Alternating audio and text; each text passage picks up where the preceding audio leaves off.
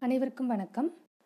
நாம் இந்த எபிசோடில் எழுத்தாளர் கி. ராஜநாராயணன் எழுதிய கதவு சிறுகதையை பற்றி பார்க்கலாம். கதவு சிறுகதை இப்படி ஆரம்பிக்குது. கதவு ஆட்டம் ஆரம்பமாகியது. பக்கத்து வீட்டு குழந்தைகளும் ஆரவாரத்தோடு கலந்து கொண்டார்கள். எல்லோரும் டிக்கெட் வாங்கிக்கோங்க என்றான் ஸ்ரீனி சீனிவாசன். உடனே எனக்கொரு டிக்கெட் உனக்கொரு டிக்கெட்டு என்று சத்தம் போட்டார்கள். எந்த ஊருக்கு வேணும்? ஏ இந்த மாதிரி இடிச்சு தள்ளினா என்ன அர்த்தம்? அப்புறம் நான் விளையாட்டுக்கு வரமாட்டேன். இல்லை இல்லை இடிச்சு தள்ளலை. சரி எந்த ஊருக்கு டிக்கெட் வேணும்? குழந்தைகள் ஒவ்வொருவர் முகத்தை பார்த்து கொண்டார்கள். ஒருவன் திருநெல்வேலிக்கு என்று சொன்னான். திருநெல்வேலிக்கு திருநெல்வேலிக்கு என்று கூப்பாடு போட்டு சொன்னார்கள் எல்லோரும். லட்சுமி ஒரு லட்சுமி ஒரு துணியால் கதவை துடைத்துக் கொண்டிருந்தாள். சீனிவாசன் வெறுங்கையால் டிக்கெட் கிழித்து கொடுத்து முடித்ததும் கதவில் பிடித்து தொத்திக் கொண்டார்கள். சிலர் கதவை முன்னும் பின்னும் ஆட்டினார்கள்.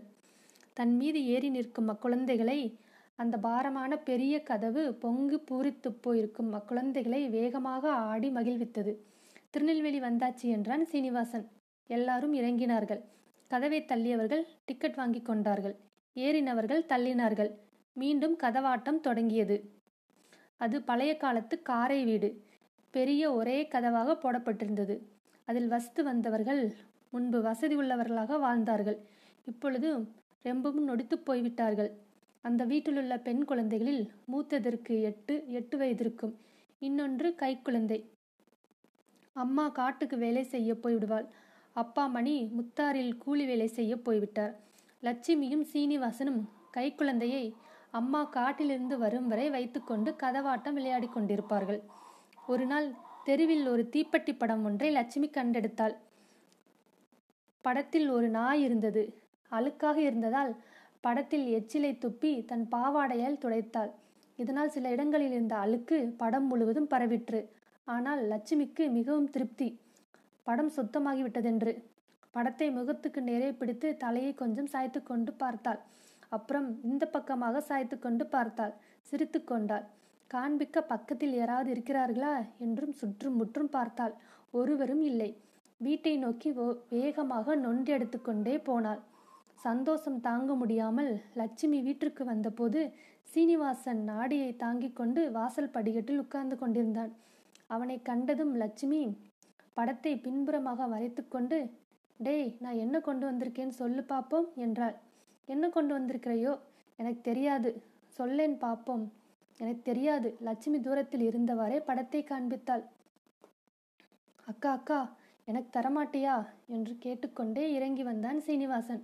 முடியாது என்று பாவனையில் தலையை அசைத்து படத்தை மேலே தூக்கி பிடித்தாள் லட்சுமி. சீனிவாசன் சுற்றி சுற்றி வந்தான். ம் முடியாது மாட்டேன். நான் எவ்வளோ கஷ்டப்பட்டு தேடி எடுத்து கொண்டு வந்திருக்கேன் தெரியுமா? என்றாள் லட்சுமி. ஒரே தடவை பார்த்துட்டு கொடுத்துக்கிறேன் அக்கா என்று கெஞ்சினான். பார்த்துட்டு கொடுத்து கொடுத்துடணும் சரி. பார்த்துட்டு கொடுத்துடணும். கிழிக்கப்படாது சரி. சரி ஸ்ரீனிவாசன் படத்தை வாங்கி கொண்டான். சந்தோஷத்தினால் அவன் முகம் மலர்ந்தது. டேய் உள்ளே போய் கொஞ்சம் கம்பஞ்சோறு கொண்டா. இந்த படத்தை நம்ம கதவிலே ஒட்டணும் என்றாள் லட்சுமி. ரொம்ப சரி என்று உள்ளே ஓடினான் சீனிவாசன். ரெண்டு பேரும் சேர்ந்து கதவில் ஒட்டினார்கள். படத்தை பார்த்து சந்தோஷத்தினால் கைதட்டி கொண்டு குதித்தார்கள். இதை கேட்டு பக்கத்து வீட்டு குழந்தைகளும் ஓடி வந்த ஓடி வந்தன. மீண்டும் கதவாட்டம் தொடங்கியது. அந்த அந்த கதவை கொஞ்சம் கவனமாக பார்க்கிறவர்களுக்கு இந்த குழந்தைகள் ஒட்டிய படத்திற்கு சற்று மேலே இதே மாதிரி வேறு ஒரு படம் ஒட் ஒட்டப்பட்டிருந்தது தெரிய வரும். அந்த படம் ஒட்டி எத்தனையோ நாட்கள் ஆகிவிட்டதால் அழுக்கும் புகையும் பட்டு மங்கி போயிருந்தது. ஒருவேளை அது லட்சுமியின் தகப்பனார் குழந்தையாக இருக்கும்போது ஒட்டியதாக இருக்கலாம். குழந்தைகள் இப்படி விளையாடி கொண்டிருக்கும் போது கிராமத்து தலையாரி அங்கே வந்தான். லட்சுமி உங்க ஐயா எங்க? ஊருக்கு போயிருக்காக. உங்க அம்மா காட்டுக்கு போயிருக்காக. வந்தா தீர்வையை வந்து போட சொல்லு. தலையாரி தேவர் வந்து தேடிட்டு போனார்னு சொல்லு. சரி என்ற பாவனையில் லட்சுமி தலையை ஆட்டினாள். மறுநாள் தலையாரி லட்சுமியின் அம்மா இருக்கும்போதே வந்து தீர்வை பாக்கியை கேட்டான். ஐயா அவர் ஊரிலே இல்லை. மணிமுத்தாறு போய் அஞ்சு மாசமாச்சு. ஒரு தகவலும் காணோம். மூணு வருஷமா மழை தண்ணி இல்லை. நாங்கள் என்னத்தை வச்சு உங்களுக்கு தீர்வை பாக்கிய கொடுப்போம்? ஏதோ காட்டில் போய் கூலி வேலை செஞ்சு இந்த குழந்தைங்களை காப்பாத்துறதே பெரிய காரியம்.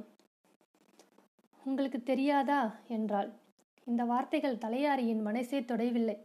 இந்த மாதிரியான வசனங்கள் பலர் கே பலர் சொல்லி கேட்டவன் அவன். நாங்கள் என்ன செய்ய முடியும் இதுக்கு? இந்த வருஷம் எப்படியாவது கண்டிப்பாக தீர்வையை போட்டுறணும் அப்புறம் எங்கள் மேலே சடைச்சி புண்ணியம் இல்லை என்று செல் சொல்லிவிட்டு போய்விட்டான். ஒரு நாள் காலை வீட் வீட்டின் முன்னால் மைதானத்தில் குழந்தைகள் உட்கார்ந்து பேசிக் கொண்டிருந்தார்கள். தலையாரி நான்கு பேர் சகிதம் வீட்டை நோக்கி வந்தான்.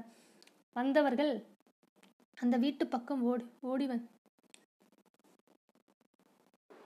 வந்தவர்கள் கதவை தூக்கி தலையில் வைத்துக்கொண்டு புறப்பட்டார்கள். அந்த குழந்தைகளுக்கு என்ன தோன்றியதோ தெரியவில்லை. ஒருவன் நாதஸ்வரம் வாசிப்பவன் போல் கைகளை வைத்துக்கொண்டு பிபிபி என்று சத்தம் காட்டி விரல்களை நீட்டிக்கொண்டு உடலை பின் வளைத்து துடைகளின் மேல் ஓங்கி அடிப்பதாக பாவனை செய்து திடும் திடும் தகிக்கணும் தகிக்கணும் என்று தவில் வாசிப்பவனைப் போல முழங்கினான். சீனிவாசனும் இதில் பங்கு கொண்டான். இப்படி உற்சாகமாக குழந்தைகள் கதவை தூக்கி கொண்டு சென்றவர்களின் பின்னே ஊர்வலமாக புறப்பட்டார்கள். தலையாரியால் இதை சகிக்க முடியவில்லை. இப்போ போயிரு போகிறீங்களா இல்லையா கழுதைகளை? என்று கத்தினான். குழந்தைகள் ஓட்டம் பிடித்தன. அவர்கள் வீட்டுக்கு திரும்பி வரும்போது லட்சுமி வாசப்படியில் உட்கார்ந்து அழுது கொண்டிருந்தாள். எல்லோரும் அரவம் செய்யாமல் அவர்கள் அவளுக்கு பக்கத்தில் வந்து உட்கார்ந்து கொண்டனர். ஒருவரும் ஒன்றும் பேசவில்லை. சீனிவாசனும் முகத்தை வருத்தமாக வைத்து கொண்டான். இப்படி வெகு நேரம் அவர்களால் இருக்க முடியவில்லை. தற்செயலாக ஒரு பெண் நான் வீட்டுக்கு போறேன் என்று எழுந்தாள். உடனே எல்லோரும் அங்கிருந்து புறப்பட்டு போய்விட்டார்கள். லட்சுமியும் சீனிவாசனும் மாத்திரம் அங்கிருந்தார்கள். வெகு நேரம் அவர்கள் ஒருவருக்கொருவர் பேசவில்லை. கை குழந்தையாலும் குரல் கேட்கவே லட்சுமி உள்ளே திரும்பினாள். இதற்குள் சீனிவாசன் அக்குழந்தையை எடு எடுத்துக்கொள்ள போனான். குழந்தையை தொட்டதும் கையை பின்னுக்கு இழுத்தான். அக்காவை பார்த்தான். லட்சுமியும் பார்த்தாள். பாப்பாவை தொட்டு பார்க்கா? உடம்பு சுடுது என்றான். லட்சுமி தொட்டு பார்த்தாள். அனலாக தகித்தது. சாயந்தரம் வெகு நேரம் கழித்து அம்மா தலையில் விறகு சுழிகளுடன் வந்தாள். சுள்ளிகள் சேகரிக்கும் போது கையில் தேல் கொட்டியிருந்ததால் முகத்தில் வலி தோன்ற அமைதியாக வந்து குழந்தைகளின் பக்கம் அமர்ந்து கை குழந்தையை வாங்கி கொண்டாள். உடம்பு சுடுகிறதே என்று தனக்குள் கேட்டுக்கொண்டாள். இதற்குள் குழந்தைகள் காலையில் நடந்த செய்தியை அம்மாவிடம் சொன்னார்கள். செய்தியை கேட்டதும் ரங்கம்மாவுக்கு மூச்சை நின்றுவிடும் போலிருந்தது. உடம்பெல்லாம் கண்ணுக்கு தெரியாத ஒரு நடுக்கம். வயிற்றில் தாங்க முடியாத ஒரு வழி தோன்றியது போல் குழந்தையை இறுக பிடித்து கொண்டாள் குழந்தைகளுக்கு முன் அழக்கூடாது என்று எவ்வளவுதான் அடக்கினாலும் முடியவில்லை. என்ன பெத்த தாயே என்று அலறிவிட்டாள் பயத்தினால் குழந்தைகளும் அவள் பக்கத்திலிருந்து விலகி கொண்டார்கள். இனம் புரியாத பயத்தின் காரணமாக அவர்களும் அழ ஆரம்பித்தனர்.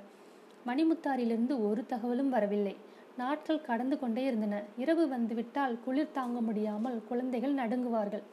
கதவு இல்லாததால் வீடு இருந்தும் பிரயோஜனமாக பிரயோஜனம் இல்லாமல் இருந்தது. கார்த்திகை மாசத்து வாடை விசக்காற்றைப் போல வீட்டினுள் வந்து அலைமோதிக்கொண்டே இருந்தது. கை குழந்தையின் ஆரோக்கியம் கெட்டுக்கொண்டே வந்தது.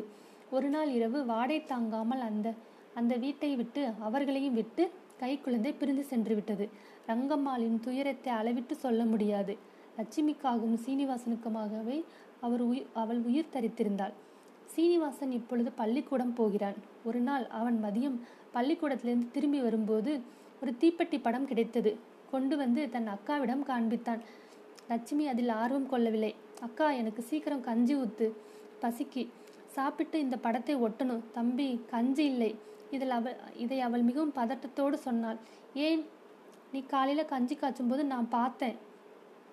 ஆம் என்ற முறையில் தலையசித்து விட்டு நான் வெளிக்கு போயிருந்தேன். ஏதோ நாய் வந்து எல்லா கஞ்சியும் குடிச்சு குடிச்சிட்டு போயிடுச்சு. குடிச்சிட்டு போயிடுச்சு தம்பி. கதவு இல்லையே என்றால் துக்கமும் ஏக்கமும் திணிக்க தன்னுடைய தாய் பசியோடு காட்டிலிருந்து வருவாளே என்று நினைத்து உருகினாள் லட்சுமி. சீனிவாசன் அங்கே சிதறி கிடந்த கம்பம் பறிக்கைகளை எடுத்து படத்தின் பின்புறம் தேய்த்து ஒட்டுவதற்கு வந்தான். கதவில்லை. என்ன செய்வதென்றே தெரியவில்லை. சுவரில் ஒட்டினான். படம் கீழே விழுந்துவிட்டது. அடுத்த இடத்தில் அடுத்த சுவரில் எல்லாம் ஒட்டி பார்த்தான். ஒன்றும் பிரயோஜனமில்லை. ஏமாற்றத்தாலும் பசியாலும் அவனால ஆரம்பித்தான். சாயந்தரம் லட்சுமி சட்டிப்பானைகளை தேய்த்து கழுவி கொண்டிருந்தாள். சீனிவாசத்தின் மு சீனிவாஸ் சீனிவாசன் முகத்தில் ஆவல் துடிக்க மேல் மூச்சு கீழ் மூச்சு வாங்க ஓடி வந்தான். அக்கா அக்கா நம்ம பள்ளிக்கூடத்து பக்கத்திலே சாவடி இருக்குல்ல? அதுக்கு பின்புறம் நம்ம வீட்டு கதவு இருக்குக்கா? கண்ணால் நான் பார்த்தேன் என்றான். அப்படியா? நிஜமாவா? எங்கே வா பார்ப்போம் என்று சீனிவாசன் கையை பிடித்தாள். இருவரும் கிராம சாவடி நோக்கி ஓடினார்கள். உண்மைதான்.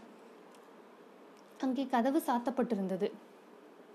தூரத்திலிருந்தே தங்கள் நண்பன் நண்பனை இனம் கண்டு கொண்டார்கள். அச்சிறுவர்கள் பக்கத்தில் யாராவது இருக்கிறார்களா என்று சுற்றும் முற்றும் பார்த்தார்கள். ஒருவரும் இல்லை. அவர்களுக்கு உண்டான ஆனந்தத்தை சொல்ல முடியாது. அங்கே முளைத்திருந்த சாரணத்தையும் தைவாழை செடிகளும் அவர்கள் கால் மிதிப்பட்டு நொறுங்கின. அதிவேகமாக அந்த கதவின் பக்கம் பாய்ந்தார்கள். அருகில் போய் அதை தடவி கொண்டார்கள். தடவினார்கள் தொட்டு பார்த்தார்கள். அதில் பற்றியிருந்த கரையான் கரையான் மண்ணை லட்சுமி தன் பாவாடையால் தட்டி துடைத்தாள். கதவோடு தன் முகத்தை ஒட்ட வைத்து கொண்டாள். அளவேண்டும் போல் இருந்தது. அவளுக்கு சீனிவாசனை க அவள் சீனிவாசனை கட்டுப்பிடித்து கொண்டாள். முத்தமிட்டாள் சிரித்தாள். கண்களிலிருந்து கண்ணீர் வழிந்தோடியது. சீனிவாசனும் லட்சுமியை பார்த்து சிரித்தான். அவர்கள் இருவரின் கைகளும் கதவை பலமாக பற்றி கொண்டன. முற்றும். நண்பர்களே நம்ம இந்த எபிசோடில் வந்து கி. ராஜநாராயணன் கதவு சிறுகதை பற்றி பார்த்தோம். அடுத்த எபிசோடில் வேற ஒரு எழுத்தாளரோட சிறு சிறுகதையோட பா சந்திக்கலாம். நன்றி வணக்கம்.